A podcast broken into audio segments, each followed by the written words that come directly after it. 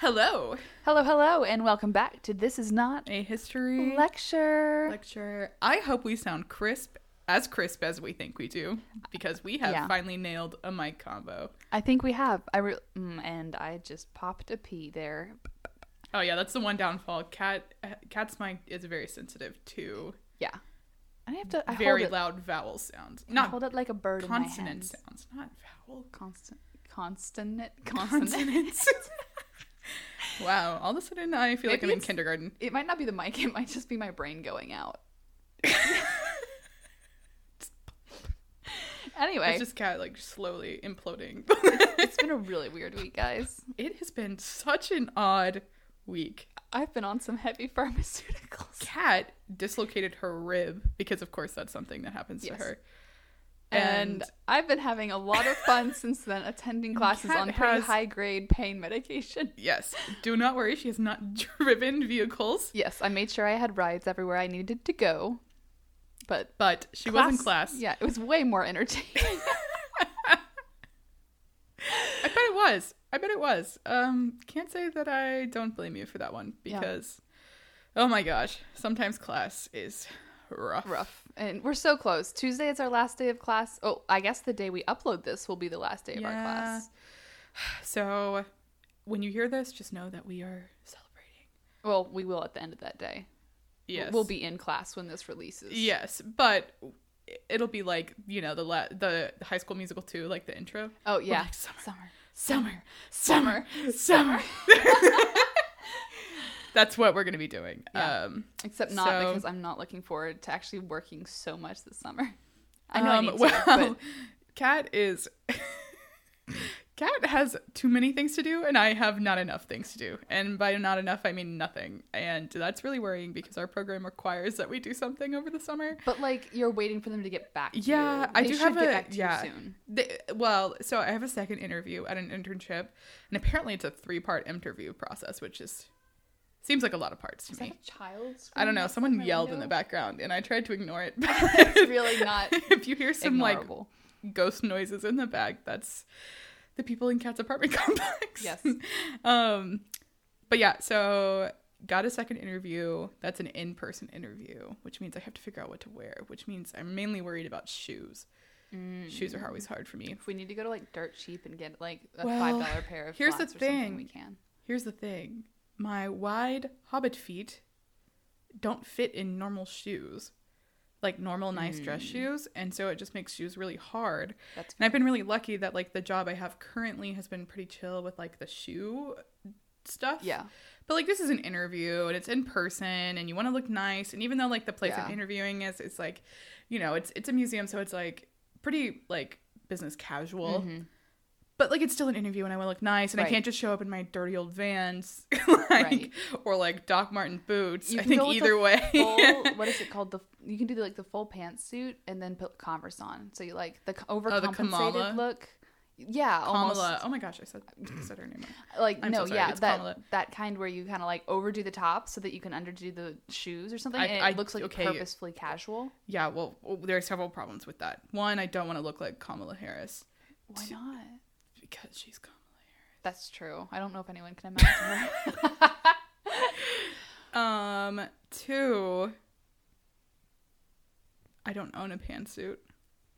You need to So yeah, let me just acquire a whole pantsuit. That's definitely easier to do than just buying a pair of shoes.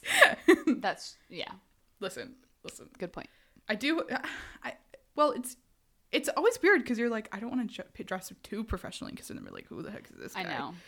Anyway, yeah. So that's gonna be something I have to figure out by Thursday, and then apparently there's a third session interview, which is like a short phone call, and then they tell me, At least it's a phone call and not a second in-person interview. yeah. So I don't. Uh, it'll be interesting. Um, that's kind of what I have planned for the summer right now. So if that doesn't work out, then I'll Yeah, figure something out. Either way, you and I are going to be here, and it's going to make it 10 million times easier to record this than So trying to Zoom easier. from like two separate computers. Yeah, there probably will be a couple weeks in May when I'll be home. So maybe we will we pre-record, can pre-record because or I have to go home at some point too. yeah. So we'll have to figure that out, which will be interesting. But we'll figure it out, and y'all won't have to worry about it because that's our job. Yeah, and we have an emergency episode recorded and ready to go in case we ever in case don't we just really can't so- figure it out. Which I mean, the only case I would see that being a problem is if we can't get mics for like a couple weeks or something. That's true. But we'll figure it out. Yeah, that's that's the road we cross when we get there. Yes. Again, we are poor and we don't have any sponsorships, so we're having to rely on our American library's Duchess, resources. sponsor me. Give me beautiful shoes. What do you I know mean, that- American? No, no, no, no, no. Cat doesn't need shoes. We need do. mics. I know. I want, I want historically accurate shoes. That's not going to help with our recording unless you're going to do like a tap number and have it as our intro. Tell me not to do a tap number. Tell me not to, Kaylee. Did I tell you not to? Stop me. Try and stop me. Why would I do that? That sounds like a good sign. the only thing is that it's a it's an auditory medium, so our audience would not be able to witness the glory of you dancing with a dislocated rib. No, they could hear the tap. They can hear the tapping. Anyway, Oh, she's doing it, y'all. anyway. sorry. Uh, if you can tell, we're a little bit out of it. Um, I especially am out of it. I know. So sorry. I didn't if- even take the medication today. I'm just not feeling it. It's it's been a long week. The house is haunted. For sure. For sure. I'm like 90% sure. I thought we already were. For I sure. like What I was happened? already okay. So you know that okay. I work in a historic house. In case y'all didn't know, it's one of my multiple um, museum jobs, and I didn't believe multiple ghosts. museum jobs. That Look at sounded her. way more bougie. That sounded so pretentious. so I just sorry. needed you to know that. That sounded really pretentious. well, I felt like I need to I need to differentiate because they know I work in collections already, and like it's not a normal like that would be weird if I was like I Kat guess works in collections at one museum and as a docent in, in another a historic house museum. in a Yeah. historic house museum. So Yes. I just wanted to differentiate that there are multiple. It's not the same job. Um, but on my weekend one, there's it, like I didn't believe in ghosts or anything until I started working there. And there's this cabinet in in the nursery that like it has you know those latches when you close something and it's almost like a it's almost like a little hook and it pops into place so that the door won't swing open again. yeah, it opened, didn't it? It's happened three times in the last month where I go, I leave Saturday night with it closed and I come back. I'm the only one in the house Sunday morning, and I come back and it's open. and it's the same cabinet where that music box was sitting during Christmas, and it like started playing by itself when I was downstairs, and I'd been there for an hour and it hadn't gone off. And like I don't know if what happened, but Kat, I don't know how you're able to just sit in this house alone as much as you do. Because if I was downstairs and Yeah. had been alone for an hour yeah, and a music box started playing somewhere in the house, Uh-huh. And I- at, at I, first I, would, was I feel like I would have called the cops. at first I was like, oh, okay, no, it's it's Newton's law. Something shifted, and then I realized nothing in the house is going to shift enough to no. or settle enough. Like that house has settled. It's maybe over 100 like years old. maybe like one like dink, but, but no, like it was, it played, and I was like, okay, and I I hated This that is- room okay. ever since. Cat Cat's like TikTok fame is mostly from like haunted stories of this house.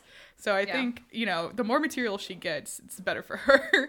Yeah, Although she still hasn't mentioned our podcast. I'm trying to find a good audio for it. I have one. We have to go to. Sh- oh, I almost said the name of our restaurant and completely outed us. We have to go to that place Yeah, to film it. yeah, we do. Um, but yeah, we'll do that soon because it's getting nice and the weather's beautiful and it's a great It's a day really to be nice recording day, this and it's just good vibes. We're so close to being done. Just a couple more essays and a final. Yep. Uh, just one more essay, right? Uh, we have to do the one for the conference. Yeah, but It's not as bad. she said we didn't even have to do that until like mid-May. Oh, awesome. Great. Okay. um, yeah. So, well, I feel like we're rambling. Yeah. Sorry about Um, that, guys. Yeah, We'll, we'll get off on. we'll ramble about something else. Yeah. We'll, Particularly, Cat will ramble about the Silk Road. Yes. right we're now. going to get going and start off on the Silk Road.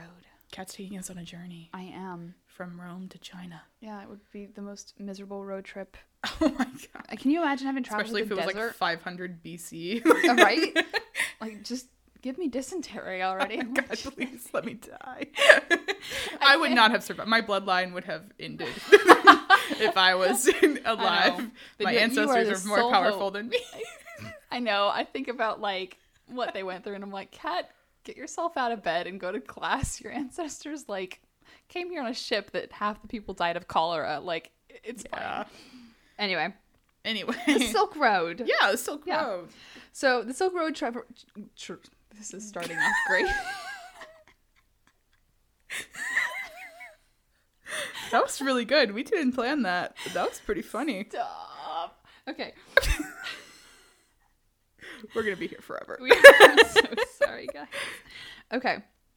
So the Silk Road covers a like big, big chunk of history. Um, it was a bunch of trade routes, and I know I say routes. You say roots normally. I usually say route. I'm trying to fix it. It's roots you. or route. Either either No, way. I don't it- care about tell that me one. I say it I care about cul-de-sac, not roots or routes. cold. I say you say tour like a northerner. Oh, that's the one. Yes. Okay. Anyway, bunch of Damn trade Yankee. happening. oh my god, I'm so sorry. I'll stop interrupting. I'm not gonna keep it together.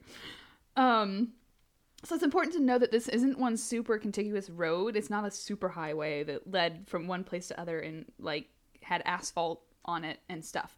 It had multiple branches out in multiple directions. It was like a link. A bunch of people would go back and forth along it in different spaces.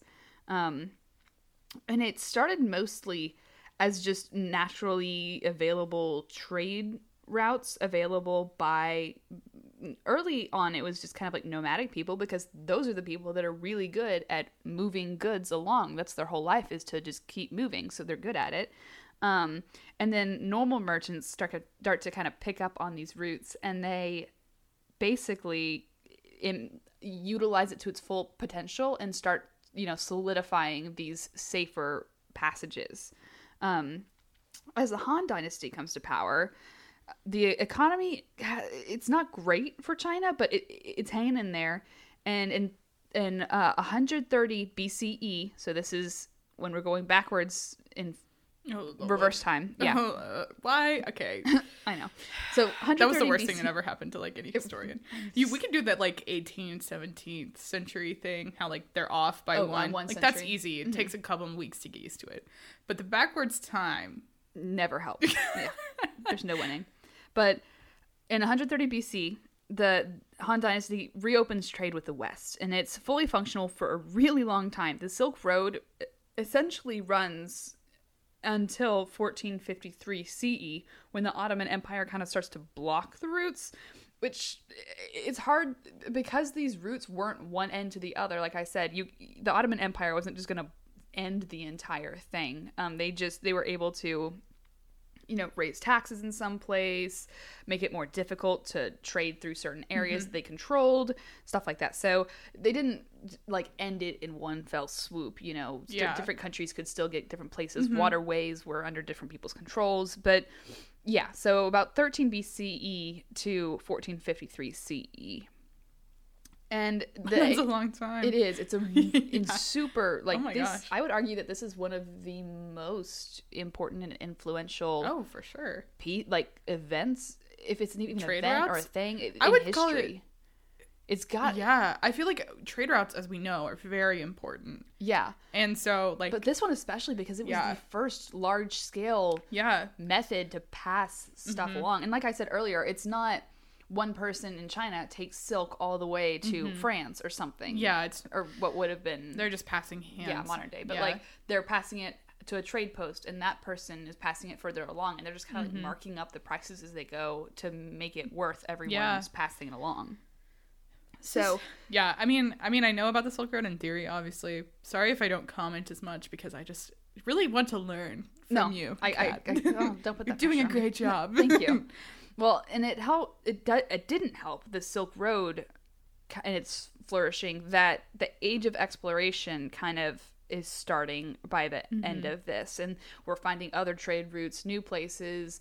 It's not 1492 yet but columbus is gonna sail the ocean blue soon even though columbus was not the first one to find america guys. No, it was what was it like Amerigo Vespucci? No, that was like the fourth or fifth guy. Yeah. Leif Erikson did it first. Leif? Erikson, the Viking, found it in like 700 or 800, and then before that, I don't know if it's ever confirmed, but before there's a theory that like China or that like Hmm. Eastern world might have found it even beforehand. It's not surprising. because there's like Chinese pottery that they've discovered at sites um, Really? in South America. Whoa. Yeah.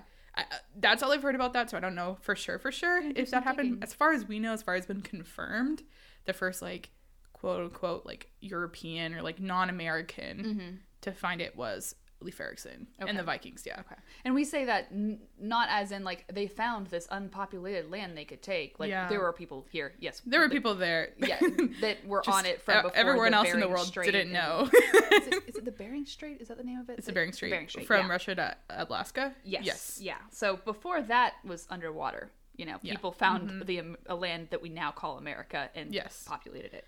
Um.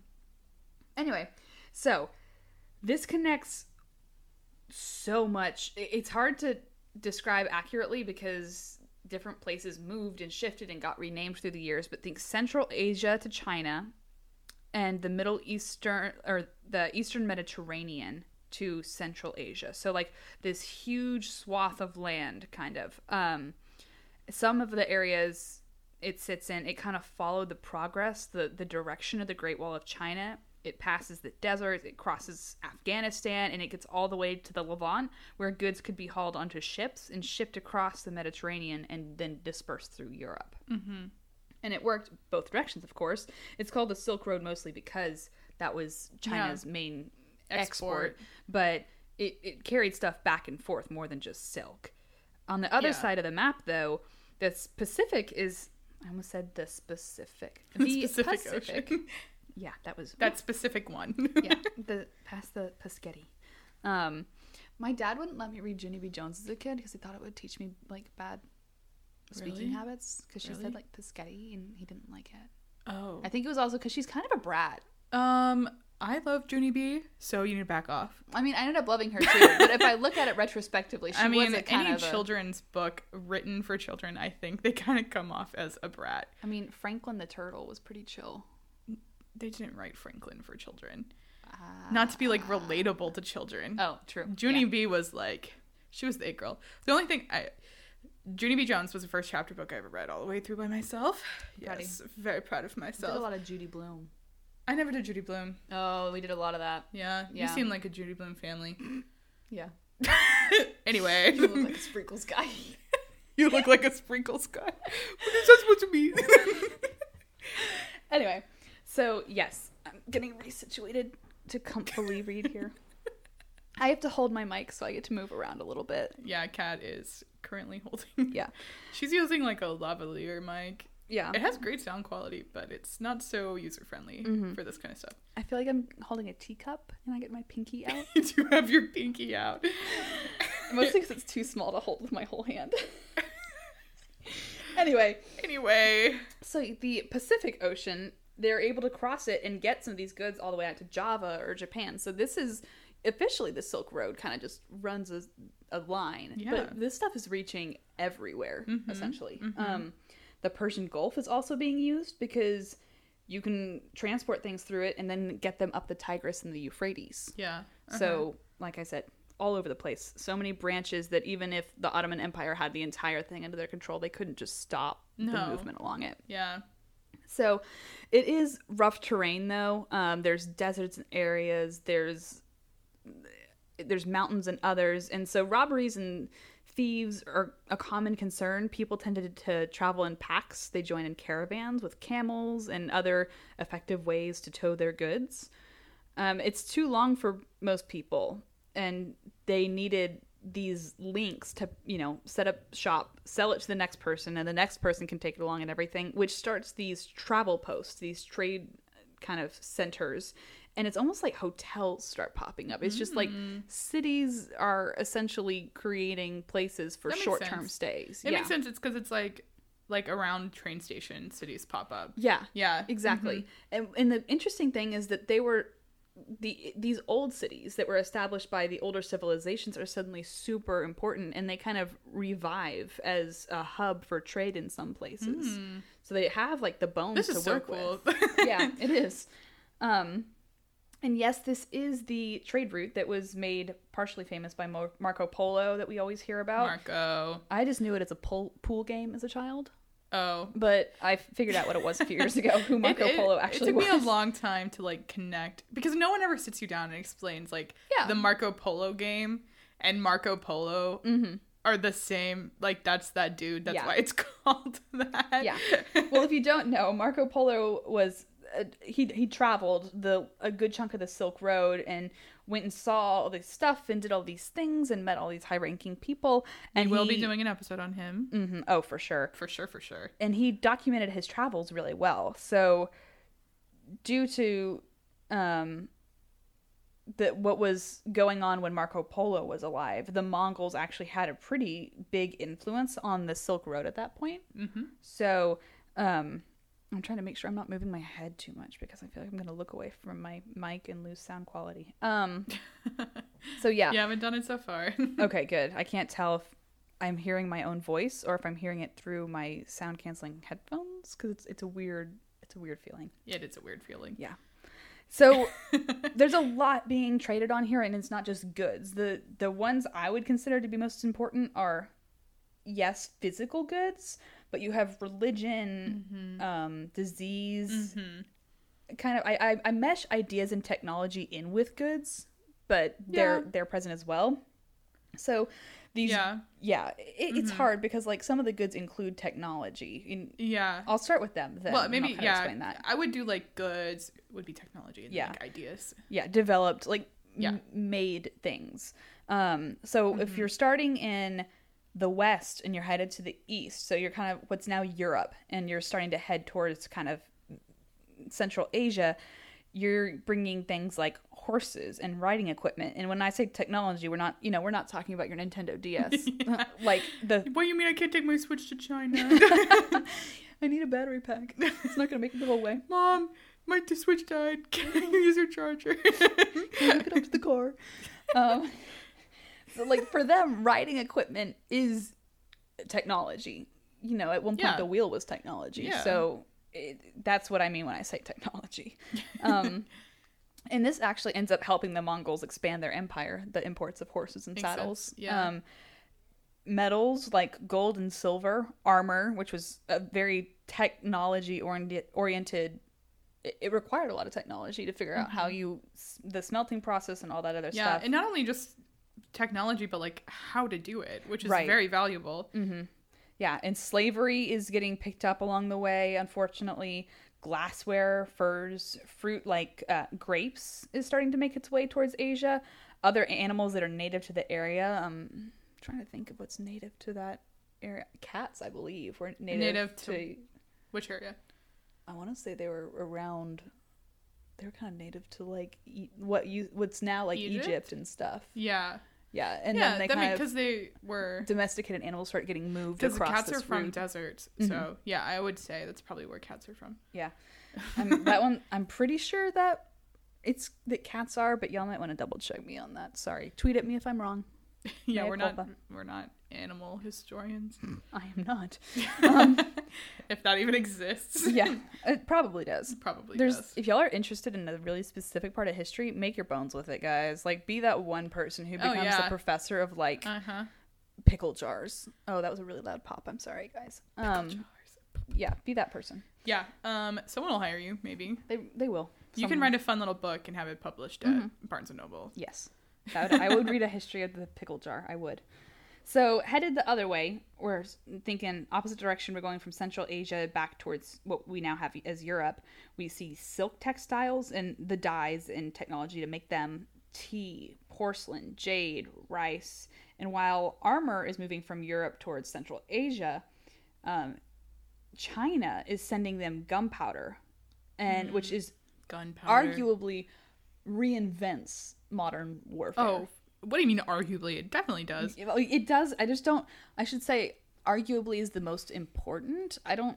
I would say that it is. I mean, in China, It they definitely had gunpowder for revolutionizes- years before. Yeah, but it was just else. fireworks. It was like fireworks, and they mm-hmm. they saw the potential for weapons, mm-hmm. but like it.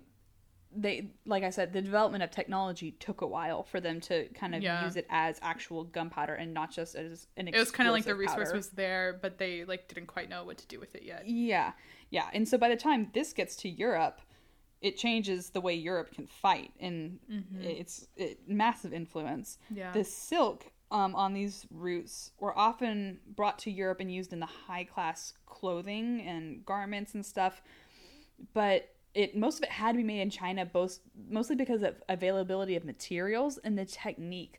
They did an incredible job, good job of keeping the process on silk making, pre- like pretty darn secret in Cool. China. Um, Yeah. And I mean, if you have something that makes up mo- Yeah. a huge chunk of your country's intro- income, you don't really want to just be like sharing those Yeah. secrets. I'll tell everyone. Yeah, but for it to this industry to stay localized, because I'm sure people, you know, found out how it was made, or could have asked, or could have, you know, business espionaged it and figured it out, or snuck someone in to spy and see the process. It, it stays mostly in China and has to get shipped outward. But it's not just a clothing material; it's used for art and writing before standard paper was created. So, you know, they talk about really old silk. Um, what is the like like scrolls and stuff had to be made out of um, had to be made out of silk, and it was an industrial thing too. You could use it for um, fishing line. You could use it for so many is things. strong. It's silk is very strong, Yeah. and it's also.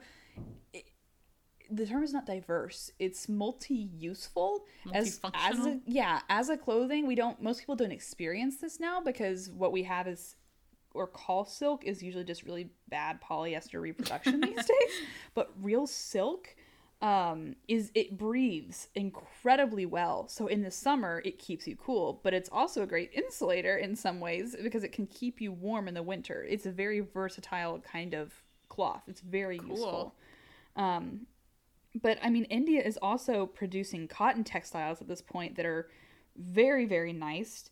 Uh, East Africa is contribute contributing ivory, and like I said, these branches are coming from everywhere. So Yeah. there's no, for the first time ever, there's no limit to what you Yeah. could try and get your hands on. I It's mean, a it really interconnected world. expensive. Yeah, if you had the money, you could get what you wanted, Mhm, though. You can get anything. Mm-hmm. And like I said, silk at first was used for scrolls, and I mean, I think were the Egyptians the first ones to use papyrus and make like a real writing, or was it China? I feel like China had it Uh, first. I think so. I don't want to misquote Uh, you know us. Yeah, yeah. Don't was- take any of that for where I can't Yeah. remember if pi- like Yeah. papyrus or functioning paper was made. I can't first. remember either. We did learn about that, but know. yeah. But anyway, either way, China's version of paper starts to arrive in Europe through this tr- these trade routes, and it starts stimulating mass communication through written word, which leads to letter writing, larger efforts at education. Eventually, they'll create the printing press and books, and yeah, so it it would be a lot harder. It's kind of like the curve. You wonder. We talked about Alan Turing's machine. If they had been able, technology wise, to get his ideas to work earlier, like how much further would we be ahead now in technology of computers? And It's kind of like that. Like I wonder if Europe had access to suitable paper earlier. What would we have written down that survived better? You know, would know. we have better quality transcripts? And, yeah. Well, that's the thing too about something like paper. We take paper for granted. Right. You know, we're sitting next to more paper, like in your Oh, apartment with all your books and stuff, like more paper than most people would see in a lifetime. Yeah. And like, that's so because it's such you know it just reminds you that everything does have such a deep and intense history to be where it is today because paper is it's paper. Mm-hmm. It's with like we we've known about paper for forever but they had to invent it and they had to figure out what works best and like and the stuff we're inventing now, like the laptop, the the iPads, the our technology, someone and then however many thousand years is going to look at us and be like, "What? They didn't have this? Rudimentary they like not think of this?" what do you mean you didn't have a microchip in your brain Uh, I wish. Uh, could play music twenty four seven without having to carry Oh, that would my be amazing. headphones, right? so convenient I know, right? Anyway, anyway But that also makes me think of the whole um you are your ancestors' greatest dream. And in so many ways I think that's so true because Yeah. I mean, obviously there's like you know the like people of color like just the struggles they have to face like Right. Mm-hmm. people of color now aren't facing the same struggles they're still facing a lot of struggles Right. not exactly the same struggles yeah. but like it has a good point too there's so many other meanings of like like if you think back to your ancestors' ancestors, like they couldn't even dream of this stuff Yeah. like again i know i said it last episode or the episode before that no last episode what is wi-fi like what Right. is that well, I, I still don't know. like like uh, how and But- like no one would even like I The- mean, maybe there was the an clothes- idea. The clothes you're wearing right Yeah. now, I'm sure, where the cotton was probably from Texas. Um, that's my guess because Texas makes a lot of cotton, but it was probably shipped out somewhere to be Yeah. made into a shirt, then Mhm. shipped probably, I'm guessing, China to be printed. I don't know. No, uh, this was hand screen printed by an artist in Philadelphia. okay. So For if you're interested, it's an interest. I love this guy. His name is Heavy Slime on Instagram, Oh. and it's a pretty cool shirt. Nice. I don't even see. Oh, that's cute. Right? Oh, I like that. Yeah, it's pretty cool. I like that. But I'm a little nervous to wear it in public. You don't have to. Like, but in general, like stuff gets shipped in across more miles than I will ever travel in my life just to be part of a mass market t-shirt campaign. Yeah. You know, like Mhm. it's crazy Mhm. because this stuff would never Yeah. never be a thought in someone's a glint in someone's eye, you know. Mm-hmm. I digress. Anyways, but with the good things that are being passed around the world and cultures and like cultural items that other people are getting to experience, which includes spices. So thank you for shipping spices around. I know that a lot of Thank you. people don't utilize them correctly, but I appreciate I it. appreciate Mhm. Several good spices in all Yes, my meals. I do. And also, I, I think I've determined that parsley is one of my favorite flavors, which is interesting. Really? I love parsley. Well, I love cilantro, and my Oh, I do sister- like My cilantro, sister too. has the bad taste bud, the soap, Wow. the soap DNA, which Her life is really bad. growing up in San Antonio oh, uh, cilantro's so good. so good. I know my dad and I pile it on everything. Yeah.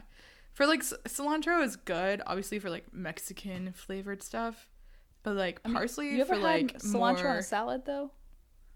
Yeah. But Okay. that to me cilantro is like a very it makes things like more Mexican quote unquote. Hmm. Like I don't know, it just I it makes it like it adds every- it to I'll like that flavor. I don't know, my brain categories No, I, I, I mean, it traditionally stuff. is used in those yeah. dishes. Yeah. And so like when I taste it, I'm like, oh, it's like a I sound so white, but it's like, oh, it's like a Mexican style. I promise I'm from Houston, Texas. I know what Mexican food is. Like, like, but whenever things just have a certain flavor, gotcha. I just I just put it in that category. no, I feel that. You know, it could be like the whitest dish ever, but if you put some cilantro on it, I'm like, oh, is this like a Mexican thing? no, I know that it's not, but my brain is like, Your brain. Yeah. They connect the flavors. I get that. yeah, Yeah. Yeah. I got that. Well, I just assign flavors to certain groups. yeah. We Yeah. appreciate that spreading of s- spices across these trade routes because What are we otherwise- talking about today? I don't know. Um, Sorry, I'll we let gotta you get our lives together. They're gonna stop listening to our podcast. I'm so sorry, y'all. It's the end of the semester. We're It- gonna blame it on that. Yeah. Um, that's okay. No, Kat, we're being charming. So I don't know what you're. I'm just distracted by the Shadow and Bones release. Oh my god. I'm still thinking about. Now you're talking about I'm something sorry. completely different. anyway, disease. We're gonna talk about disease now because, of course, there's a flip side to having a inter.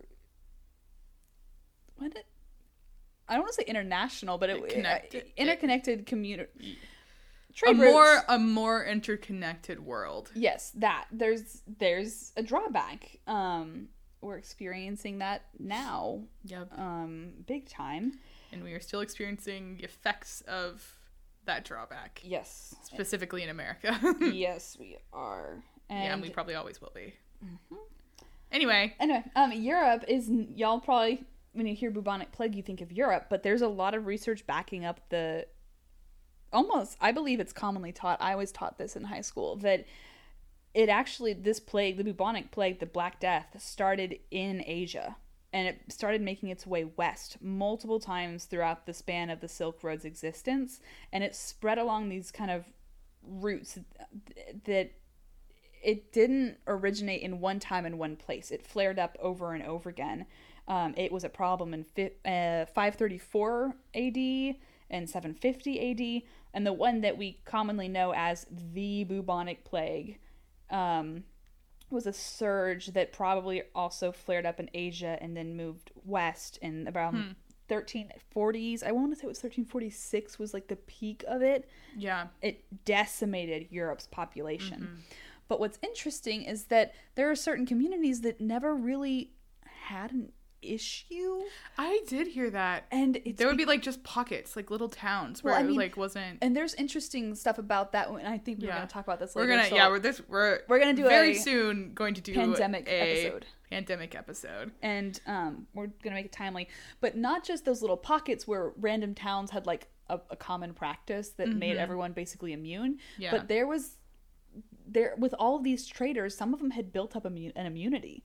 Yeah, They had built a resistance. uh, Both You know, there's- nomadic people Yeah. and tr- people who traded for a job. They weren't as likely Yeah. to get it, and No, if they did sense. contract it, their bodies were more used to fighting off disease, Yeah. and they were safer. you know it's there's that I don't know what it's called, but it's like basically the global germ like hierarchy or something. huh? where it's like the type and the like intensity of the diseases in like each region of the world is like ranked and i think africa is like considered like the most dangerous and then europe is like right after it It's um not surprising.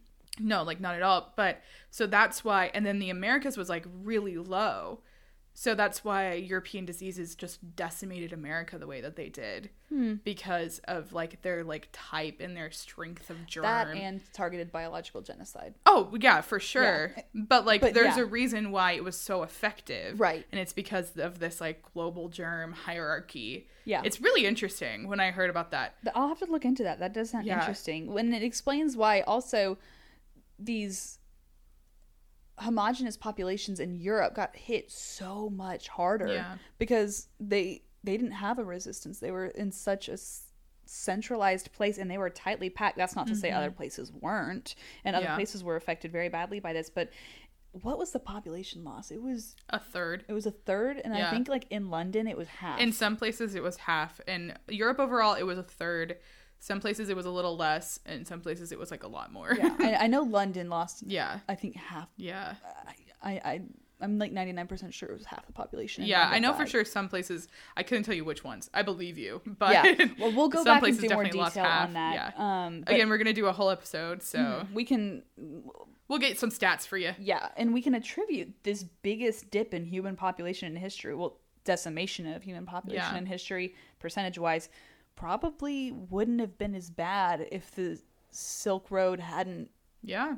you know existed. It would have come in pockets. Maybe they would have had time to build immunity or herd immunity. We Mm-hmm. can't predict that. It's such a difficult thing to predict. Diseases Well, I think- don't spread. I mean- the same way twice Yeah. so, And as like, you know, something if the Silk Road didn't exist, something like the Silk Road would have. Right. People are going to trade. right Like well and, and like i said the silk road originated in nomadic tribes and stuff Mm-hmm. mo- moving around you know someone would have passed something along and it would have yeah. exploded There's like the no version of history where a disease like the bubonic plague didn't Mm-hmm. happen. yeah Yeah. it would have happened eventually and Mm-hmm. and it's also proved by the fact that measles and smallpox are flare up along the silk road multiple times Yeah. and those are y- they, they didn't decimate the population as badly just because the style of the, the type Mm-hmm. of sickness it is but it's also a danger to it's just the danger of face-to-face contact and commerce across this space and so while they are exchanging goods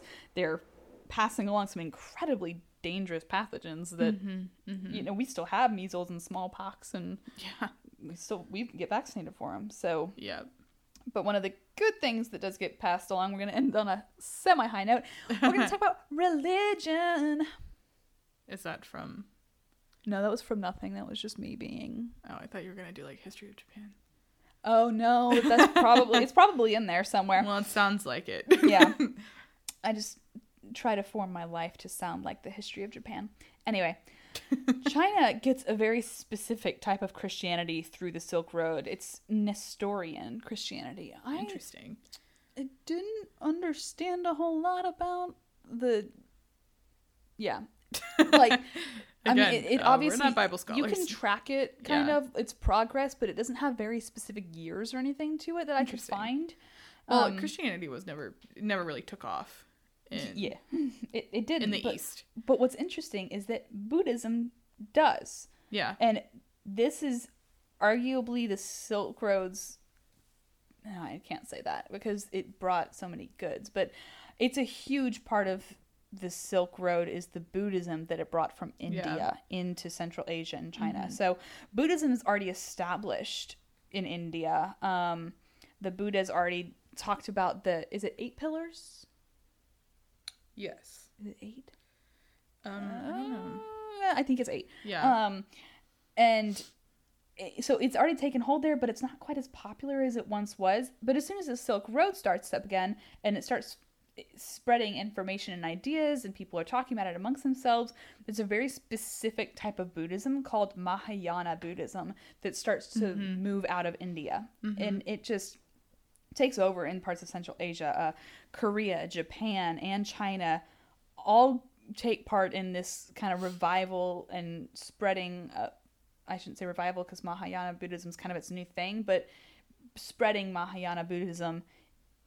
And it doesn't exactly match the old form of Buddhism exactly. In this form, they the Buddha is considered a divine being. In in the original, he he wasn't yeah. and it has a different take on like nirvana mm-hmm. and it's a little bit different but it popularizes the concepts of buddhism and, and kind of spreads them to places where they would take hold unlike christianity and they would be able to get a foothold among these people it also helps that there are already monasteries along the Yeah. route. Mm-hmm. So these monasteries almost become like trading posts. All of a sudden, people are like, yeah, yeah, no, like these monasteries should be taken care of. Yeah. If you're Buddhist, you want to be able to be like stop at the monasteries and see them and support them. And if it spreads, you know, you're going to get more converts and more people in the monasteries. So mm-hmm.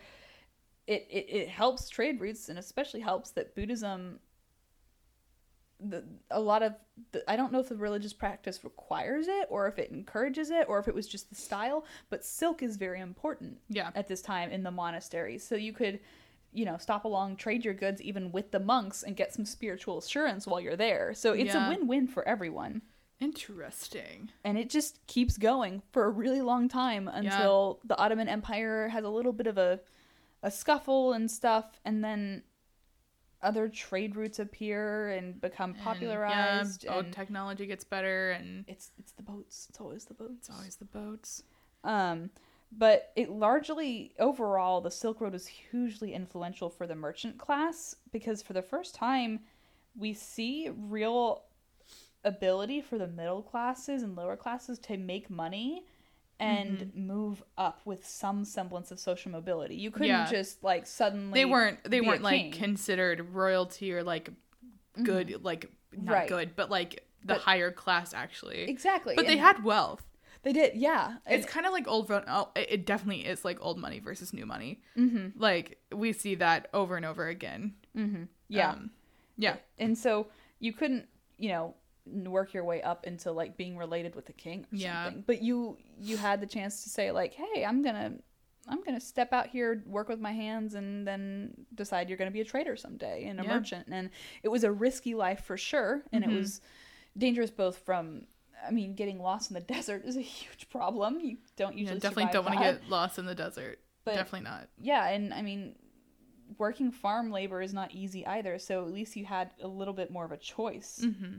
A little more, more like autonomy. mm-hmm. Yeah. And a lot of historians now are just calling it this silk routes instead of or routes instead of the term silk road because it kind of makes it sound like less of a continuous Yeah. line and everything. uh-huh. But through the consistent handing off information and goods and everything, people were finally able to connect their cultures and communities Mm-hmm. and ideas and it changed history arguably more than anything else we've seen yet. Yeah.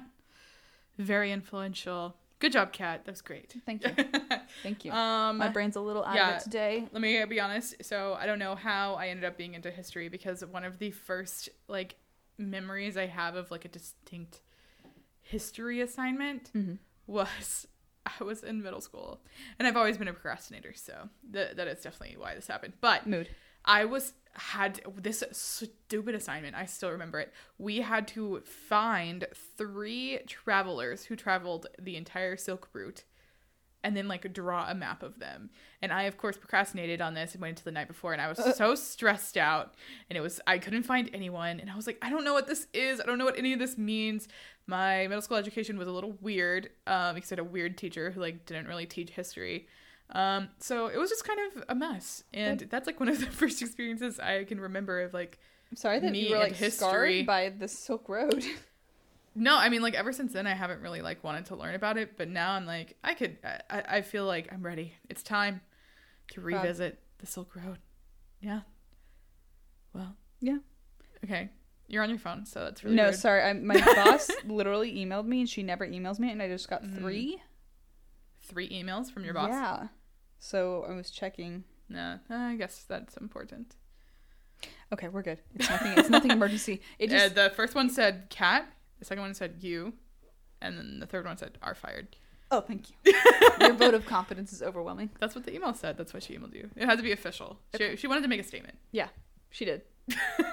And she just asked me about something I left on my desk. Oh. Oh. No, no, no, not in a bad way. She Oh. just wanted to make sure the paperwork was right. No, I'm kidding. Um, Yeah. Okay. Yeah. Your turn. My turn. So today I'm doing something very different from the Silk Road, and I am covering the life of Zelda Fitzgerald, aka the original Flapper, aka the original Manic Pixie Dream Girl. That's what I I'm love going it. to call her. So I have a few things to mention. Well, two things to mention. So, as we mentioned before, it's really hard with certain things in history to interpret things as true. Mm-hmm. Because in this story, especially if the historian you are reading favors Scott, so F. Scott Fitzgerald, who went by um, Scott, Mm-hmm. the author, and he's very famous, Great Gatsby, all that kind of stuff. And then his wife, Zelda, if they fa- favor one or the other, they like destroy the other part of the relationship. So if a historian is telling Scott's story, they're gonna think Zelda is like horrible, crazy, bad mom, blah blah blah. But if a historian is sexist. yeah, and if it's in a blah, blah, blah. if a historian is covering Zelda's story, they're gonna think Scott is like a drunk, manipulative, abusive, all that kind of stuff. Um, I will say right now, I lean towards Zelda's side of things because women were not treated fair at this time, and Scott was a piece of work. um, so I just want to say that. And even when I was doing research, I listened to two different podcasts trying to like um, to do this, and one of them is the History Chicks episode on this. They did such a great job. It was so in depth, and the articles I can find online about her and um, the resources I had available to me when I was doing these notes were like surface level. Mm-hmm. And I was like, this woman has a whole life. Like, why are we only talking about her like in relationship to Scott? And I was like. So thank you to the history chicks. A lot of these notes are taken from them. Of course, I did not plagiarize, and I put it in my own words. But um, just shout out to them. I am citing my sources, and they do a really good job of conveying like a lot of the crazy stuff that happens. And since they have a two-hour-long episode on just her. Um, and I have 30 minutes roughly. I'm, I'm going to take more than 30 minutes Yeah. to Well, do I this. mean, yeah. But yeah, but um, yeah, so it's going to be it, it's interesting. I'm having to leave a lot up, a lot out. But if you want to know more, listen to the history chicks. But anyway, so I listened to these two podcasts, and both podcasts really exemplified that if you go by Scott's story, Zelda's crazy. If you go by Zelda's story, Scott's crazy. And I was just like, this is insane. And not to speak bad on either of the podcasts I listened to, like they're very well known history podcasts. But like it just shows like what sources you look at or how you're gonna feel about that story. And Yeah. it's so interesting. And especially this more than like a lot of stories I've seen, you can really tell the bias in the historian doing the work. Um, so just want to add that as a preface um, before we jump into this. So, Jella Fitz, wow, you started bad. I started bad. It's that kind of day. great start today, guys. We've done your entire part. Don't remind me. Why don't you just clip that to your collar? Oh, I forgot I can. I'm simultaneously trying to respond to my boss and have the mic, and I forgot I can pin that onto my. Okay, well now that Kat has that situated, and I've also situated myself and drink some water and um had a cough. Yeah, so let's get into the real Zelda Fitzgerald now. Now I'm ready to do my story. Okay, so Zelda Fitzgerald was born in Montgomery, Alabama on July 24th. Her father was a man by the name of Anthony Dickens Sayre, a prominent judge who would serve on Alabama's Supreme Court. He was very serious, very no nonsense. not a bad dad, but not a very attentive one. He didn't seem very interested in his children. Okay. Um, That's sad. it, it's sad, but uh, as far as childhoods go, not the worst. Especially because the mom, Minnie Buckner Machen Sayre, um, was by all accounts a great mother. She was a stay-at-home mom. She was very free-spirited. She was an artist. She was a painter. She kind of encouraged her children to do creative things. Um, excuse me. And I don't know, she just seemed like a really great and attentive mom and she apparently she was a very busy woman. She had quite a big household to manage. Uh, there were five kids and and I think some parents that lived with them. I didn't realize there were that Um, many kids in that. Yeah. So she was a very busy woman, but apparently she t- was very set on making sure her kids felt attended to and would like carve out time specifically to hang out with each, which with each kid.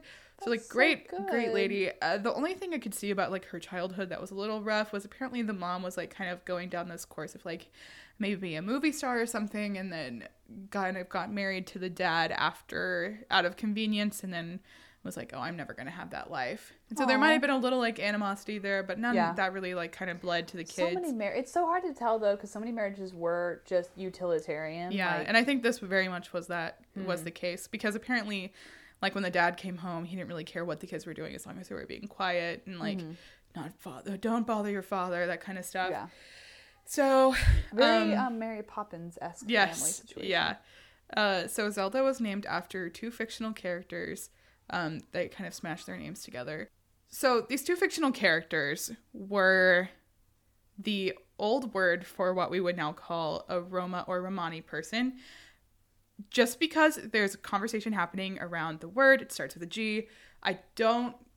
We have decided not to say that word because we don't want to offend anyone, and of course it would be unintentional. But Yeah. just just so we're not offending anyone, uh, we don't want to have that word. Just know that uh, it's the old word for the Roma people that is offensive and has always been offensive, and especially because it's you know the Roma people have always been kind of looked at as like odd or strange because they just don't follow that same kind of like very proper European and like white American society and like all the rules and stuff.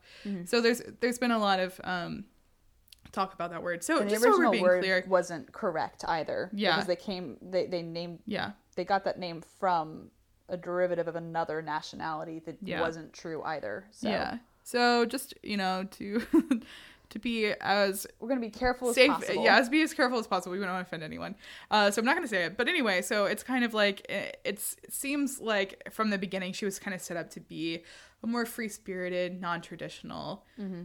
At least according to white american standards Yeah. individual. Um so she had a great childhood like i said. She apparently was known as a really sweet kid. She never had any major problems. She was kind of goofy. She always kind of had like scratches and bruises and bumps on her leg which is like mm-hmm. not proper. Because like her dad was old money technically but like he didn't have any money. Huh. so he's like old money family but no Yeah. money. So like she was expected to be like proper and and she lives in montgomery alabama so there is like a kind of stu- the southern southern woman. So but she like was like no i don't want to do this. And she even like resisted going to school until she was seven which was like the last time they could Love it. like like no one cared until after you were seven if you went to school or not Hmm. which apparently i think is still the case in alabama Really? yeah like no one will like come looking for you until you're eight and you didn't go to school Didn't Yeah. realize that. I think most people in Alabama go to school at five, but uh, that's just because it's part of the culture now. Um, so she apparently read quite a bit and was allowed to read as basically anything she wanted to, like no limits on what this child could read. One of her favorites was Alice in Wonderland. So, and apparently she loved it so much that she transcribed it by hand just for fun, like wrote out the entire book just for fun. Um, Okay. so she's, she's a little bit of a done weird kid, Yeah. but I mean, what else did you have to do? It was like 1906 and True. yeah, so she's born in 1900, so it was like the 19 zeros and what else did they have to do? They didn't even have radio yet. Yeah. um so she was also apparently into Aristotle and Plutarch and was very fascinated by Civil War history. So quite an odd kid. I mean, I feel But like she I seems like a- this kid. I know. But I'm yeah, like, by- you by gotta love the weird standards, kids. Yeah. But like I mean, it was back in the day. She was supposed to be a lady, but she's like, no, I want to read this book by Aristotle because why not? And I can read. So have like happy childhood. Apparently, when she was younger, she had this like gang of friends that she would hang out with. One of them being Tallulah Bankhead, who would go on to be a famous Yeah. old Hollywood star. Um, and she kind of like was someone that Zelda kind of compared herself to the whole her whole life because Aw. they started in the same place and Zelda like had these aspirations to be the famous and she is famous in her own right, but like not that like star level of fame. Yeah. Um Which is funny because I think like in the long run, Zelda's gonna be the more memorable one. Oh, for sure. Like I know the name Tallulah Bankhead, but only because I had a cousin who's like obsessed with old Hollywood. Mm-hmm. So I can't say that I would if I didn't have that person in my life. But um so her like kind of start of the rest of her life was at 15 she so she was into ballet as a child and she apparently was pretty talented. And at 15 she danced in a ballet performance that was um open to like the county um or the community. It was either community or county uh, i forget which c word. Anyway it was kind of like her coming out like socially even though it wasn't like, Like an a official kind of yeah thing? like a debutante thing.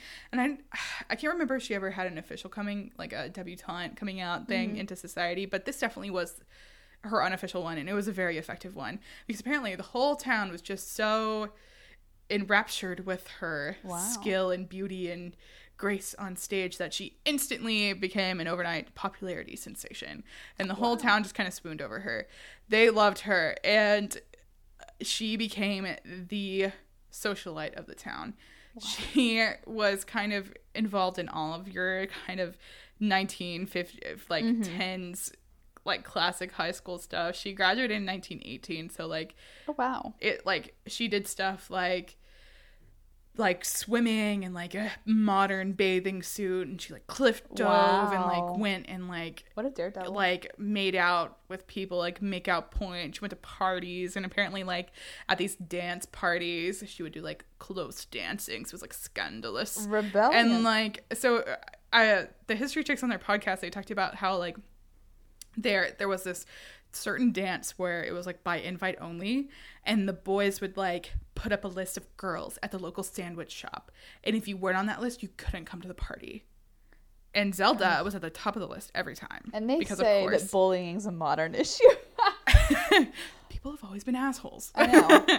um so she was living it up in high school and apparently she this is funny there was a whole it was unofficial but a whole fraternity a whole brotherhood at auburn university hey, that's one of our friends alum. really who oh cool So she did her undergrad. Oh, okay, good for you.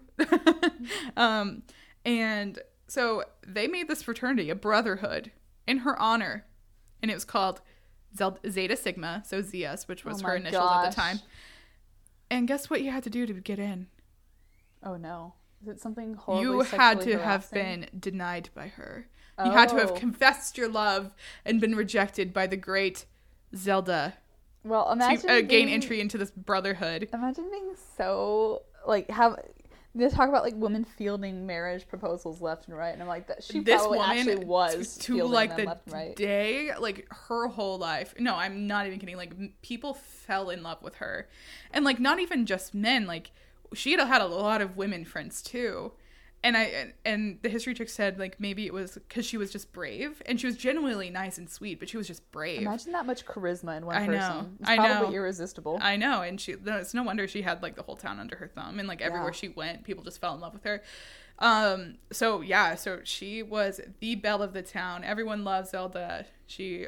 Yeah, and I keep mentioning the history chicks because again, like their episode is like basically where these notes came from. They have so many specific stories about like her growing up, her childhood, her teenage years, and the rest of her life that I just couldn't include for like time reasons. So like if you want to know more like little stories because there's so many, like go listen to that episode. It's great. Um however, not everything was good. There is a suspicion that she may have been the victim of a sexual assault during her teenage years, The which is kind of like that, like I feel like most women back then were sexually assaulted and didn't Yeah. understand what it was or Yeah. didn't like because I think now we're much more strict about what we in to in a good way. We are very aware of everything that constitutes Mhm. assault, Mhm. and I think women back then weren't. And it's Yeah. like it's like trigger warning Yeah. over here, but like marital um Kat's bleeding. I like marital assault now Yeah. these days, like that wasn't a thing in like the fifties and stuff. Yeah. Like that wasn't. I mean, it was a thing, But, but, like, people didn't, they didn't have a name for it Yeah, so it, I- I it wasn't considered a thing. It was probably a huge issue. yeah.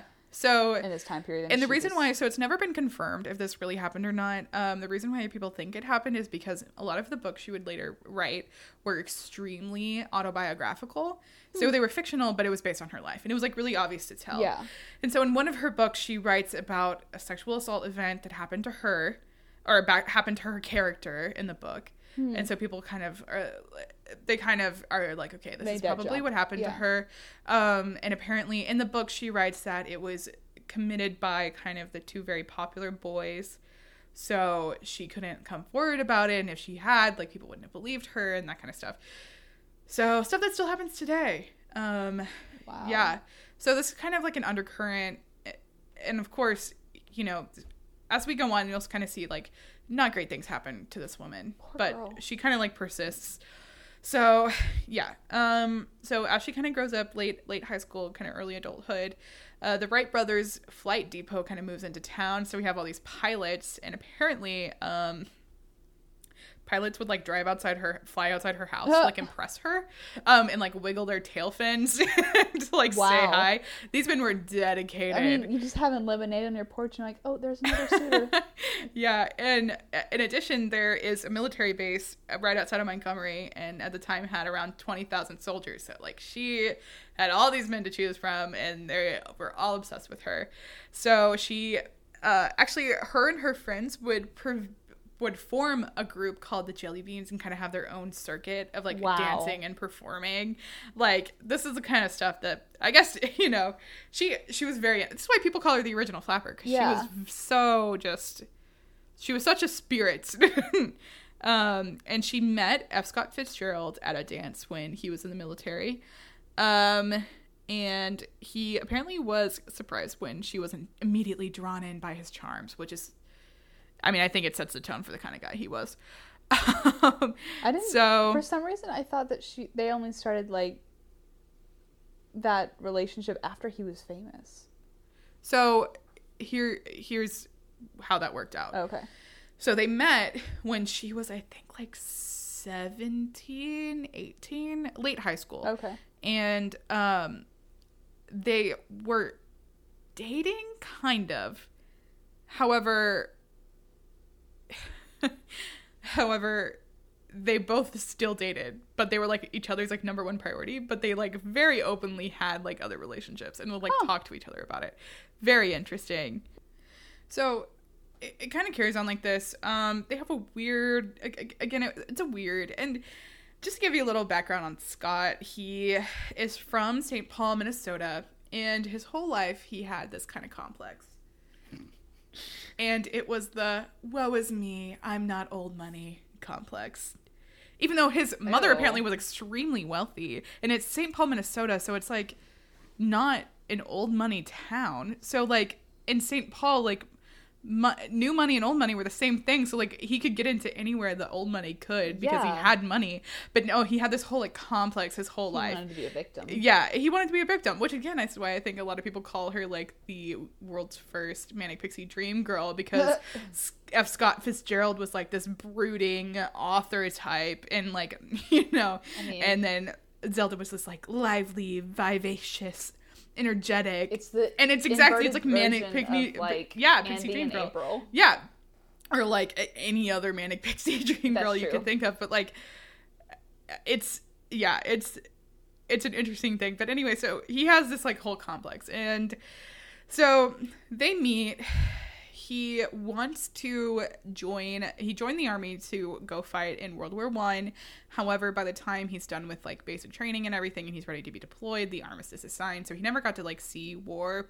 Um so i mean which is probably for the best because Uh, like yeah. we're not having war anymore so i'm not going to say anything bad about that.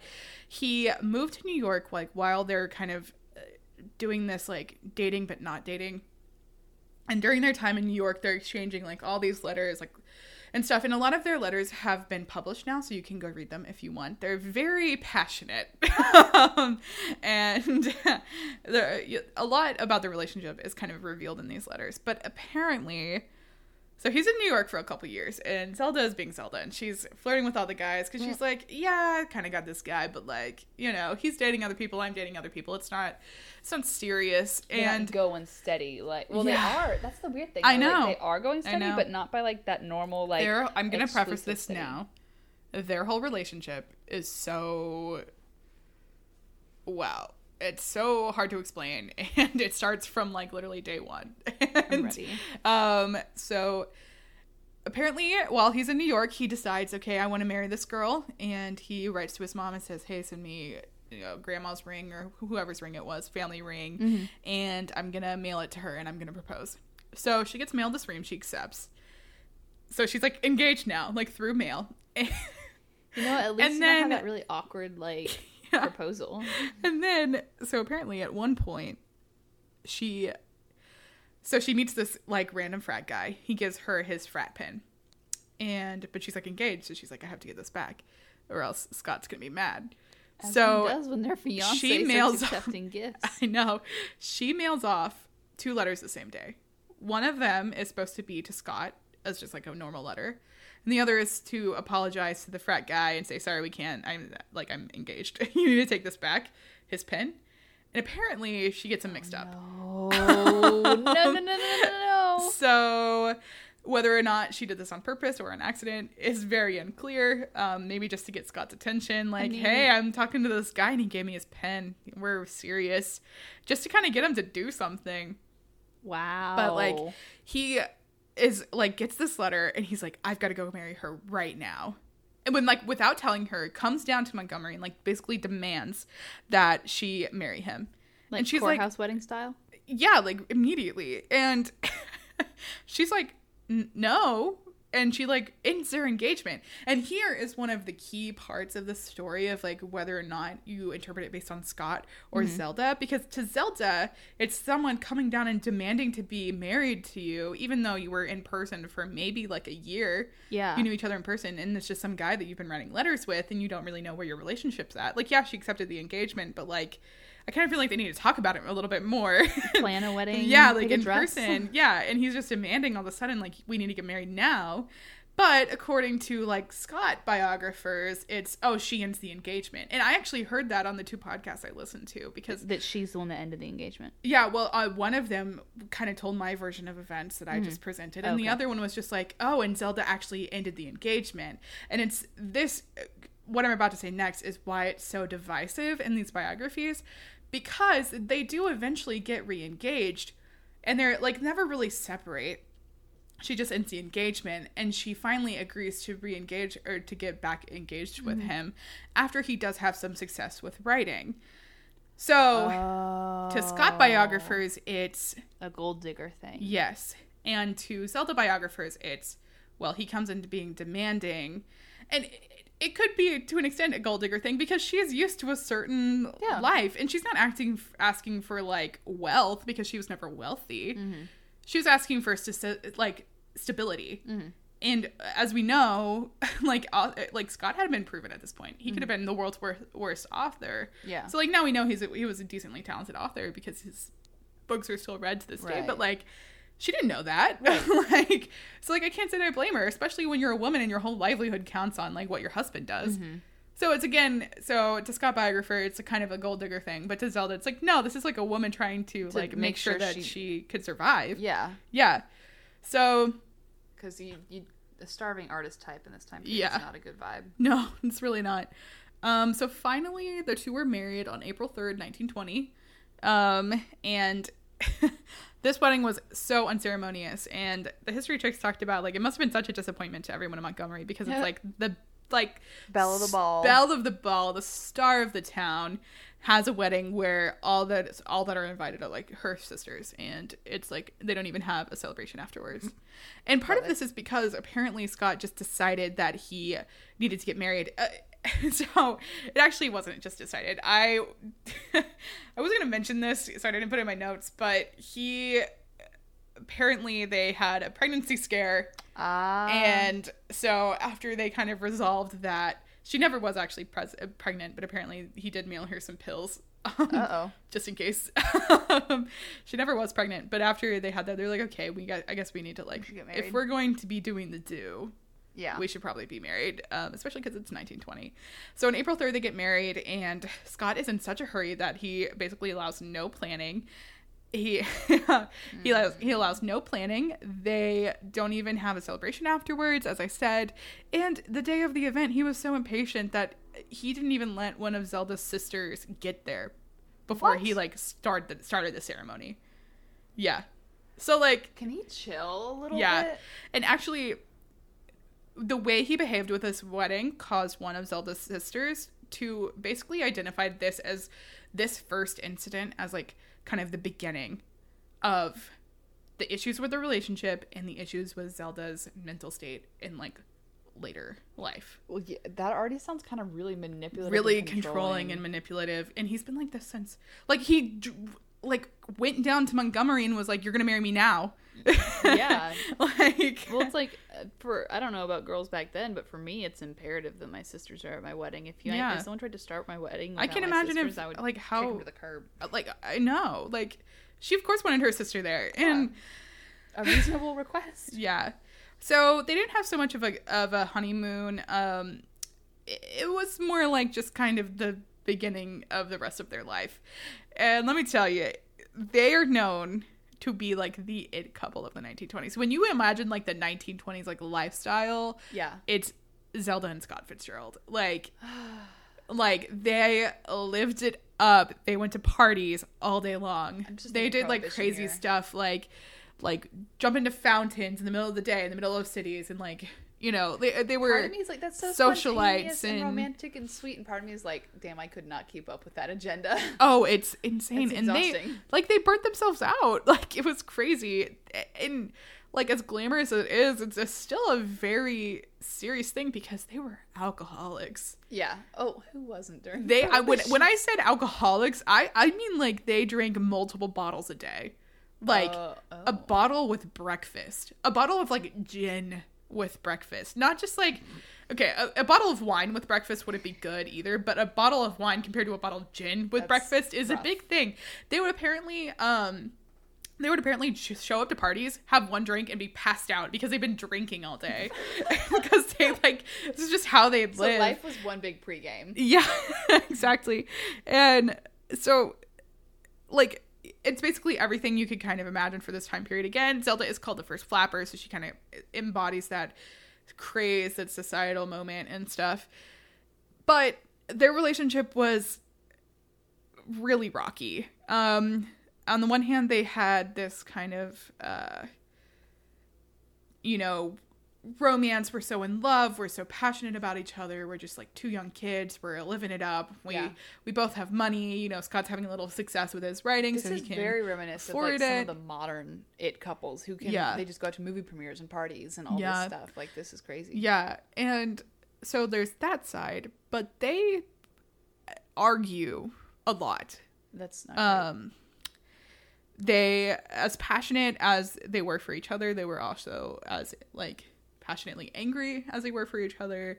They had a very fraught relationship. They were always arguing, and yeah, so uh, it was just kind of the two sides of the same coin. At this point, I don't think it had really like moved into becoming abusive.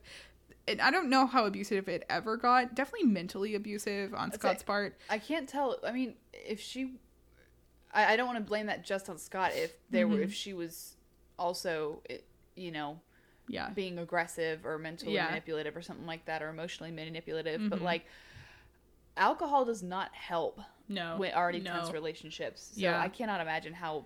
Mm-hmm. I- You know, like behind, you know, at parties you put on a good face, but I can't imagine what was going on behind closed doors. Yeah. And exactly. So, like, we don't really know kind of the extent of the abuse. I'm going to go ahead and call it and say that uh, Scott was probably being manipulative and abusive in that way, just because he Yeah. shows that more obviously later. And so it definitely had to start now. Did there Um, did the you said that their letters are public domain Yeah. now. Mhm. Is, are, like through this time period, you, we can. Yeah, you can. So this time when I was looking it up, there's like whole books basically published um, Okay. of their letters back and forth. Because I'm I'm curious how psychologically how they read into Yeah. this part of their lives. hmm Um, that'd be a good article. Anyway, uh, so yeah, so they, you know, it was a passionate in both ways relationship, and it was for basically their whole time they were together. So in 1921, Zelda found out she was pregnant and was apparently very delighted. She would have a daughter um, named after Scott. Mm-hmm. So Scott's full full name is Francis Scott Fitzgerald, and Yeah. they named the daughter Francis Scott Fitzgerald because Francis is a boy and girl name. Yeah. Um, but apparently she went by Scotty, which is real cute. That's adorable. Um, yeah. So also during this time, kind of early twenties, Zelda is, uh, she is identified publicly. Like a magazine apparently reached out to her and asked her to do a series of articles to define what a flapper was because she was like considered the, OG first flapper. flapper. And so at the time they were like recognizing like, no, she started this craze. This is from her. And so like, you know, Scott's writing, he's having some success uh you know zelda is also writing she does write she writes a lot in journals and stuff but she also writes like fiction yeah. and she's writing too and so they have like a decent you know it's I, they're still arguing and stuff they still have like big problems but I, on the surfacely like they're keeping it together Yeah. they're still crazy they're still partying they're still drinking um even after having a child so like not focusing yeah. so soon, uh, Scott decides he needs to like buckle down and focus on writing for a while. So they move to the south of France, and while they're in France, Scott was focusing on writing The Great Gatsby. Um, and so this is where I say kind of what we said earlier, but um, and actually no, Kat and I were talking off mic about this, but this is where I plug. Scott has published quite a few things at this time. A lot of it is either Zelda's work, something Zelda said, or stuff, or how she acted, or stuff straight from like her diary. Um, and by work I mean like she would edit Scott's work a lot, and they did work in tandem. And there were accounts of her reporting or her publishing stuff under his name, uh, and them agreeing to do that because his name just got uh, yeah. more money. weight. Yeah. Um, so it's like a strategic move. However, she never consented to like her likeness being depicted in his books. She never consented to him basically taking paragraphs from her diary and publishing them. So it's kind of a very complicated thing. And so I'll get to it later, but basically he doesn't care. He doesn't care. Yeah, I don't get He's good like vibes it's from kind that. of like That's a violation. it's kind of like yeah, you're my wife and therefore like you're my property. like I have a right. To Yeah, this. like my intellectual property. Yeah, I don't like. That. Um, so don't love that. So, you know, they're hanging out in France. Apparently Zelda just gets to ha- like live life, just a big vacation. They have their daughter with them. And so she's being a mom. She's she gets back into ballet dancing, I think. And um she's painting, she's doing all these creative pursuits, she's writing and stuff. And so she's having a great time and uh she apparently befriends this group of aviators and they would hang out all the time. And Zelda began to get close with one of them. And then one day she just vanished. They couldn't find her in the bars and the beach and all of her normal hangouts and they just didn't hear from her. And so the this Daughter group of aviators just and- yeah, and this group of aviators just like left without ever really knowing like what happened to her or where she went. Now there's a theory that um during this time Zelda had asked Scott for a divorce and he basically locked her in the house. oh my. Oh. Yeah, because gosh. in one of her writings, in one of her stories, she writes there's a character of like a character where she's being held against the will, That's and as we know, wallpaper right there. yeah, as we know, a lot of her writings were very autobiographical. Yeah, yellow yellow wallpaper. Talk about yellow This is some wallpaper. Jane Eyre Yeah. messed up. Yeah. And we do know that also in the south of France, um, kind of after she resurfaces again, we do know that she did attempt suicide. And it was a friend who discovered her and kind of helped her walk off sleeping pills um, so she would survive. Oh my gosh. And yeah, so that was kind of their time in France. Uh, soon after, uh, I think Scott gets offered, yeah, Scott gets offered a screenwriting gig in California. So they moved to California. And so while they're in California and also kind of while they're still in France, Zelda's actions do become visually more erratic.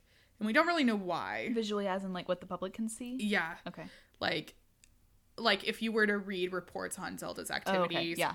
you would kind of notice an uptick of like this seems like more quote unquote erratic behavior. Um we don't really know why and there is a history of mental illness in her family, but we don't know if that's the cause mm-hmm. because there could be a million things. It could be mental illness, yes, but it could also be she's acting out to get attention from her husband, who her husband obviously locking her in a doesn't house. care, or trying to get attention from other people so she can be like, "Hey, I need help," Lord. or s- something like this. So we don't really kind of know why she chooses to act out, or you know, she. We do think later that she could have had bipolar disorder, so it could have just been that worsening, and she's just having manic episodes, and so it's so it's uh, there's no way to tell because you know we're not Yeah. we're not psychiatrists in nineteen like twenty five when all this is happening. What do you mean, Kayla? But- expect to time travel and get another degree. Yeah. Um if only imagine how many questions would be answered if we could do that. Um Amazing. so socially because of this kind of increased erratic behavior, Zelda began to be a source of pity for Scott. The public kind of began to look at Zelda as kind of a burden for Scott. And Scott internalizes this.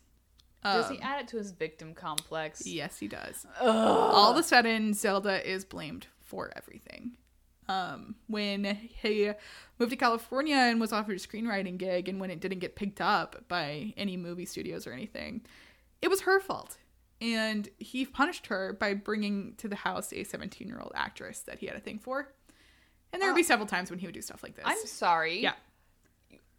Yeah. Because your wife won't write the whole thing for you Yeah. and get it yeah. picked up. You're gonna Yeah. bring home an affair. hmm So it's just you know, and like I keep saying the History chicks episode, but they have a whole lot of examples for this where everything just became her fault, and that is not a healthy. Like it hasn't been healthy from the start. But could you imagine just living in a house where everything, little thing that goes wrong, is somehow No. like your fault and I your would- problem? I feel so awful. I know. Um, good, good news is, is she does pick up dancing again. I think I said that she was dancing in France. I, I think she never really gave it up, but now she like fully recommits. She is practicing like all day, every day. She has like teachers, instructors. She makes a dance studio in their house. Like she is fully recommitting to dancing as like part of her life. Um, she also manages to sell four essays that she writes. Um, and during this time, they're both alcoholics, but Scott definitely is way more alcoholic Mm-hmm. than she is. They both have a dependence, but Scott is a full blown alcoholic. Yeah. And so during this time, uh, in like the 1920s, kind of end of 1920s, um, Scott publishes a series of like small articles and essays and journals and stuff like that. And a lot of people think that it might have actually been Zelda writing these and then Oh. uh, getting published like under Scott's name Yeah. or him just stealing her stuff. We don't really know. Um, so anyway, so she's uh, she got four things published separately, so we know for sure she's writing. Um, she's again she's dancing, and there's a period of peace, but then uh, it kind of takes a turn for the worse. So their marriage began to dissolve fast in like the late 20s and as we know the 1929 stock market crash Yeah. so they kind of you know they've been riding this high they've been married for the whole decade so it kind of would make sense that like things would begin only- to really kind of Think about their especially with how ages, yeah. yeah, like you're at the end of Yeah. your twenties is about you when can't you're do like, that okay, you no. can't live that mm-hmm. way anymore you Yeah. know and so a lot of things i think kind of contribute to this kind of devolution if that's even a word. Yeah, the evolution. Yeah, the evolution um, of their marriage. It kind of it, yeah it, it crumbles. Um, so this is when the first accounts of like physical abuse are reported. And as far as i know the only accounts of physical abuse are uh, reported in this point of their marriage. They literally did the nastiest things. Whatever they could think of to ruin the other person's reputation they would do it um, that sounds healthy instead Yeah, of just and getting a divorce. both of them do it and they would like start rumors about each other. A big one uh, a big one that they started both of them started about each other was that they were both gay so that Scott was gay and uh and that Zelda was a They lesbian. were both just covering for each and other. Scott, yeah, Scott like wasn't just gay; he was gay with Ernest Hemingway. Uh. so, and Zelda like started this rumor and was like, "Oh yeah," and then Scott was like, "Oh yeah, Zelda's a lesbian." like, why are you like you're still married? Just like Get what are you frickin' get a divorce. divorce? Um, so uh, they were just Their poor daughter. I yeah, so Watching both of your parents get smeared Okay. like this. So here's the thing about Scotty. She actually remembers her childhood very fondly. Um Props to and her. the and the uh, she doesn't spend a lot of time with her parents. uh, that's understandable. She lives with at boarding school, she lives with grandparents. She does not spend a lot of that's for the time with her parents, which is definitely for the best. Yeah. Because apparently she got off pretty scot free. Hey, Scott T free. She's F. Scott Fitzgerald free of her father. She didn't There see him a lot. um, but she says she like apparently like she's been interviewed and she is has like a very normal, healthy life. Awesome. Much more than you would think would be the child of these people. Yeah, I'm glad. Like these like insane, erratic, like i glad it worked out. yeah. So anyway, they just start being nasty to each other. And Zelda's kind of erratic behavior um picks up because of this. And I think Scott's being erratic too, but of course I'm learning about Zelda right now. I'm not I'm not learning about Scott. Yeah. So um I think both of their behavior just worsens and uh it, it takes until friends from so they're living in California. It takes until friends from St. Paul, Minnesota come and visit that they are like no something's wrong with zelda because so many people so many in their social circle just knew zelda as that way Yeah. um that it was just normal and so people from st paul where they lived for a while early in their marriage were like something's wrong here and she's not acting like the zelda that we know and love Yeah. and so Which is heartbreaking. yeah. So eventually this and some bad kind of PR and I think uh sorry, I'm losing my yeah. In a another suicide attempt, uh Zelda was committed to an institution in 1930. And this was an institution in Switzerland and so the doctors did say that there were no signs of mental illness. Uh, so she had several different diagnoses, like th- diagnoses through her life, and it's the evolution of like psychiatry, but it's also like Right. just different doctors. Um, so this first doctor kind of says that they didn't really see any signs of mental illness, but there was obvious stress from the relationship, which was leading to a lot of her anxiety problems, which that'll do it, you Yeah. know. So she does get committed in 1930, and um, at this point in her life, she just kind of goes in in. Sorry, excuse me she's just kind of in and out of institutions. She doesn't really spend a big stint in them or out of them. Uh, she's it's just kind of a regular part of her life from this now or from now on. So she gets committed to a hospital in Switzerland, and she is diagnosed and treated for schizophrenia. And um, Schizophrenia. schizophrenia, which is interesting because apparently schizophrenia was very new, and they kind of treated it the way that they treated hysteria. It was kind of like a Ah. catch-all. Um, that makes sense because Yeah. someone would have noticed. Usually, schizophrenia doesn't schizophrenia come with like some hallucinations and mhm. stuff? and so I don't think she was experiencing anything before. like that. and isn't which it is why like in your early twenties. I want to say that it manifests early 20s. So it was, she was 30 at this point. So, like, there was time for it to manifest. So I doubt it was schizophrenia, and so does, like, most other people. And they Yeah. think most likely it was probably a form of bipolar disorder. They just slapped a label Um, on it. And they just, yeah, and it would have been called hysteria back in the day. But since Yeah. schizophrenia was so new, it was like a catch all. And Yeah. they're like, oh, she's schizophrenic. like, no, it, it's not what we kind of think about today as schizophrenia. So, even though, so during her time, like when she was first in this institution, Scott was not allowed to see Zelda for the first few months, which is common with treatment facilities. Um, so, even though he wasn't seeing her, he apparently had no problem telling all his friends about how crazy she was and how she tried to hook up with all the nurses because, again, she's a lesbian, and how she made several uh, escape attempts, how she tried to kill herself several times. And, Oh, like, wow. none of this is happening. Yeah. like, he's just lying. And there's no way for him to know, even if it was happening, because they're not allowed to talk to each other. Right. Um, and apparently, which is interesting, Zelda did have eczema, which would get worse in times of stress. So, of course, while she's in these institutions, she's stressed out, Yeah. but her eczema would get noticeably worse when Scott was due to visit. So, if that tells you anything about how, and this is a common problem she has because they don't really live together for a whole lot after Yeah. she starts like kind of being committed and stuff. So, and consistently for the rest of her life, every time Scott comes to visit, she her eczema will worsen. Really? So if that says anything, it's literally a physical sign of how she feels about this. And it's because Scott would do really crappy stuff, Uh, yeah. like brag about his life to her outside of the institution and how great he is and how he's getting all these women and stuff. In fact, he would bring his current girlfriends Oh to see her at the hospital. So he's just being like a dick. He's being a dick. Um the good news is is while she was at the hospital, she was still able to practice dancing. Good. Um so and she was able and it was the only thing she really had to do. So she danced for like hours and hours a day. Mm-hmm. Um and I think it was really something that like helped her get an outlet yeah. Into something even though apparently a random doctor did decide that it was dancing that was causing her mental illness um because of course they did because it was I'm gonna guess 1930 that's an old male doctor. oh it for sure was um and so much so that he requested that that her teacher like stopped teaching her and her teacher came back with like no like she's is fine healthy. It's an like yeah, yeah.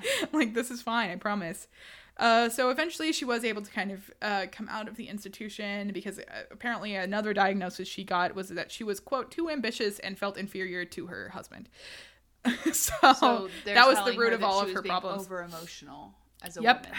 Yep. We stopped using hysteria and now we're just talking about all this stuff. So after she was um and so it gets kind of confusing because she like stays in hospitals and out of hospitals.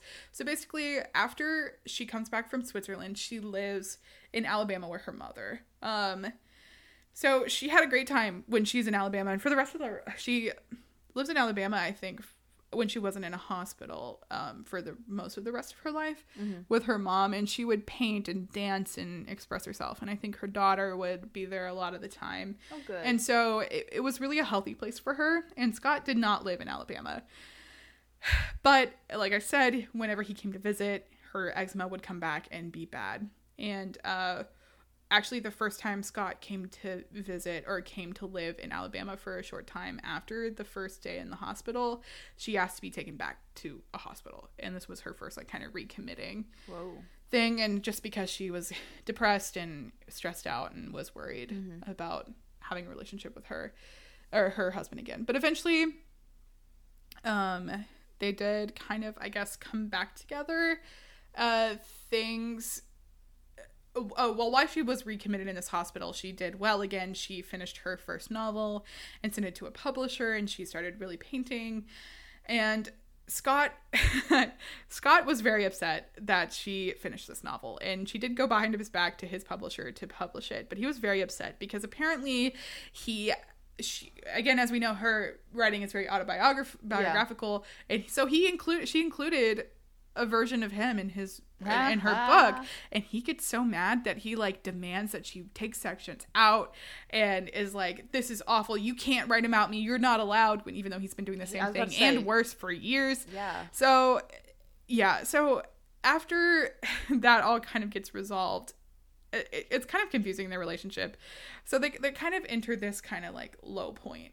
Like scott and zelda aren't really having problems. I'm not sure if he's in alabama or if he is how often he's in alabama but she kind of when she comes out of the hospital for the second time she um continue she is picking up she's just painting like all the time. She's a very creative woman. She's doing all her creative pursuits. like yeah and apparently scott was very supportive of her painting but not her writing.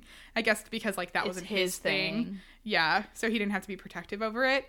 And he actually helped helped her organize an art show where she would sell some paintings um, and one of the women she sold paintings to was a woman that scott had a, uh, an affair with. Um, yeah. You had me going there for a second. yeah, but unfortunately, there was a few events in her life that kind of led to kind of the last like nail in the coffin as far as like her mental state. And these are in succession. Um, her brother died by committing suicide. Oh. A play that she had been really devoted on and in writing failed really bad, and a lot of people um, kind of contribute to that because uh, contribute that to the fact that she wrote it on her own and Scott didn't get a chance Mm-hmm. to look at it because I think the reason why both of their writing is so great is because they did help each other. Yeah. They worked well together. They just didn't work well together. Maybe as business partners, but definitely not as life Yeah. partners.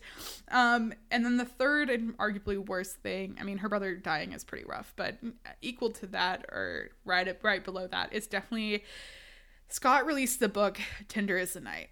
And in this book, there's a character who is so explicitly modeled after her that everyone instantly knows it. And not mm. only is it modeled after her, it makes her seem ridiculous and it makes her life seem so much harder. And he just basically made up stuff about her and her family and her life and included it in the book. And she was so humiliated that this book existed. And he, when she told him that, he told her, "Oh, just don't read it again." Um, I, he so he probably didn't let her read it before he published it. yeah, yeah. Oh my Mm-hmm. So after this, like I said, her kind of mental issues just kind of it, it was a lot for her to handle. And I think she was really holding it together before then and it just became it became rough. So now and this was kind of in later life. Um so I'd say well later of her life, so probably 35 plus.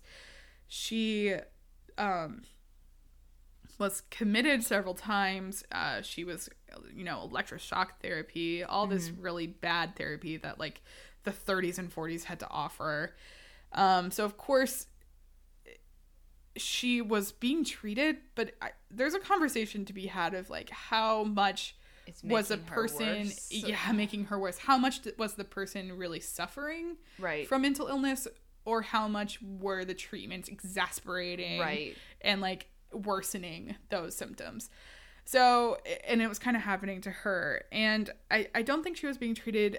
uh, It was kind of confusing whether or not this was like a consistent thing for the rest of her life, these treatments for her, or if, you know, it was just a couple years when she was being treated like this. But um, basically, for the rest of her life, she just is in and out of mental institutions and um she's she's doing well as well as you can in Right. that situation and i don't really think she looked on her time in um in treatment centers as a bad thing and i think a, most of these times she went she elected to go because it was somewhere she felt safe and Mm-hmm.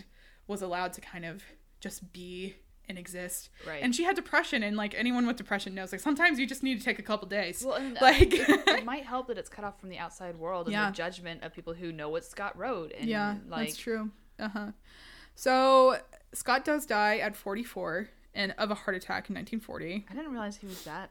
yeah i didn't realize he died that young either Also, I'm kind of surprised it wasn't his liver that gave out. I know. It's probably a heart attack due to drinking problems. Um, so after her, his death, she does move back to Montgomery, where she's living with her mom. This is where she spends the rest of her life. She, again, especially at this time, she has a healthy relationship, I feel, with treatment facilities and is kind of viewing them as a safe place. And so it's not necessarily a negative thing for her, it seems. And, um, you know, she's, she's, she's surviving. It seems like she does maybe have episodes, especially because her daughter doesn't invite her to her wedding in case she has one of her quote eccentric moments Yeah. um, which is rough, but I think also fair. Yeah. Um, for anyone who's been in a situation like that, they I feel would relate. And so that's just kind of how she spends the rest of her life. I think most of it is spil- spent painting. Um, painting was a big outlet for her, and you can look up her paintings; they're pretty unique. Um, And so, um, unfortunately, though, Zelda does die pretty early. She dies in 1948 at the age of 48, right after the birth of her second grandchild. Um, and a fire broke out at the Highland Hospital where she stayed on and off, and she was trapped in her room on the top floor Oh of the my building. gosh. I thought she. Yeah, I didn't realize that Zelda Fitzgerald yeah, died in a fire. I know, I thought she died of natural causes. I know, I know. I didn't realize either. Oh my gosh. Yeah. So, yeah. So, Well, that was. yeah. Okay, I was gonna say that was a really great story, but that's that's heartbreaking. It's Yeah. a good job, but that's a awful. Yeah, so uh, we are going way longer than I expected us to go today, but I, like I said, there's a whole two-hour episode on this that you could go listen to, and I cut out so much because there's just so much about these people's lives that we know. Um, the good news is, is that, like I said before, Scottie never really said that her parents' kind of crazy lifestyle affected her, and in fact, she looks back on her childhood fondly.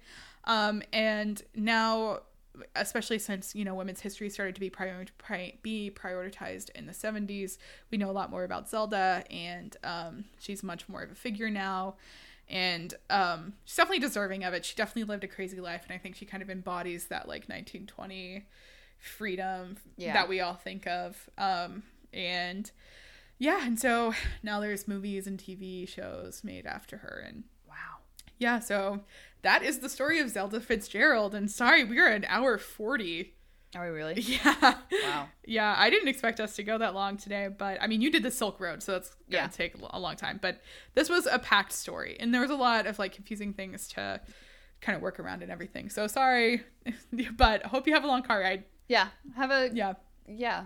Have a good um, Wait. bath and listen to this. Or yeah, have like, a nice long bath. go cook yourself Definitely getting a something and listen to a podcast while you make dinner. I don't Yeah. know, but Learn about Zelda, Fitzgerald. Yeah. and the Silk Road. Yeah, we're glad Yeah. you stuck around today. And um, if you have any uh, questions, comments, concerns, or Deep suggestions, or you just want to keep up with our weekly guessing game, Mm-hmm. follow us at TINAHL podcast. On Twitter. And then And if you want to email us, we of course would love to hear from you. Our Mm-hmm. email is this is not a history lecture at gmail.com.